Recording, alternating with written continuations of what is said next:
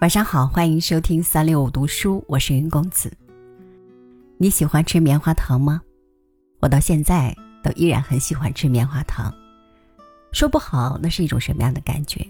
我喜欢看着它蓬松柔软、洁白的样子，总觉得那就是一种甜蜜和幸福的感觉。今天来和您分享张曼娟的文章《棉花糖的保存秘术》，邀您共赏。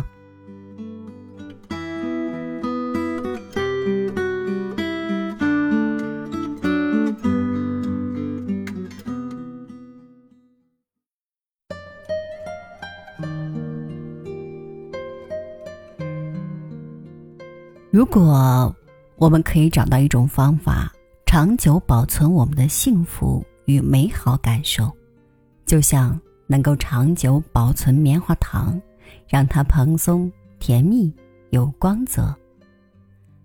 如果我们可以，小时候最喜欢和父母去动物园游玩，那时坐落在圆山的动物园很狭窄。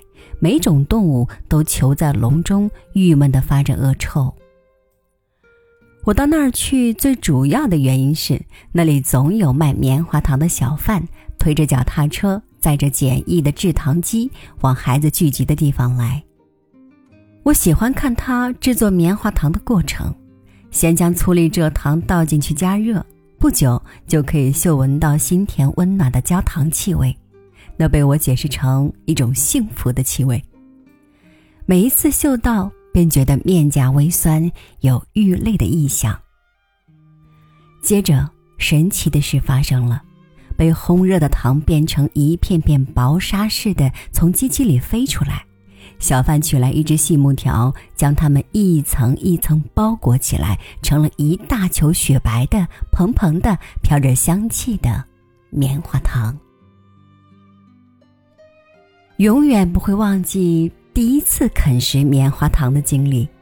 我把整张脸埋进去，用力咬一大口，棉花糖迅速在嘴里融化成一些微糖霜，惊异中一咽口水吞下去了，就这样，没有了。我感觉到惆怅，盯着期盼好久的棉花糖，原来是这样的，好像。还不如冰糖呢。那时同学教我把冰糖含在嘴里吃，咯啦咯啦，一块冰糖有时可以吃一个上午。也有同学请我吃方糖，含在嘴里真是甜的头皮都要飞走了。第一次的惆怅并没能使我失望，我仍是棉花糖的拥护者。有时突发奇想。不如就这么噙着不吃，欣赏它的形状与气味也是好的。然而，我的如意算盘很快就被打散，风吹与日晒一点点侵蚀了它，它萎缩变形了，蜷成一堆，并留下黏黏的糖汁，终究是送进垃圾桶的命运。长大以后。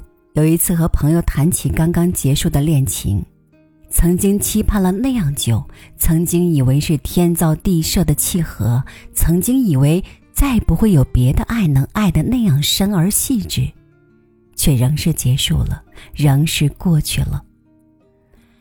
朋友了解的笑起来说：“是啊，不就像是棉花糖一样吗？”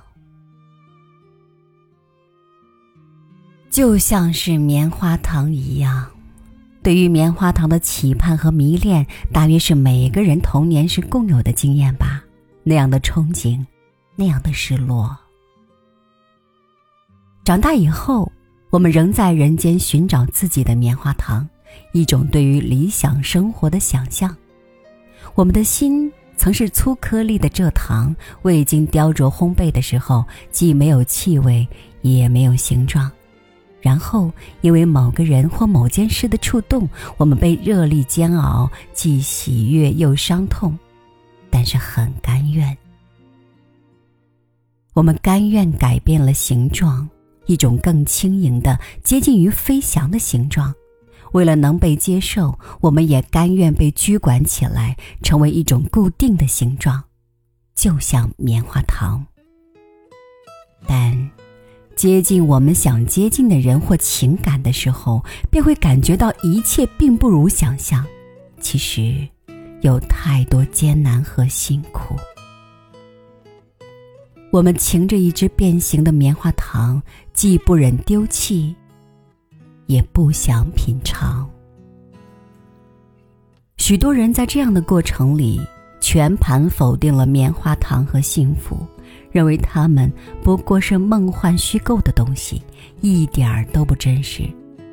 而我质疑的是，真实的世界里难道容不下甜蜜浪漫的梦想吗？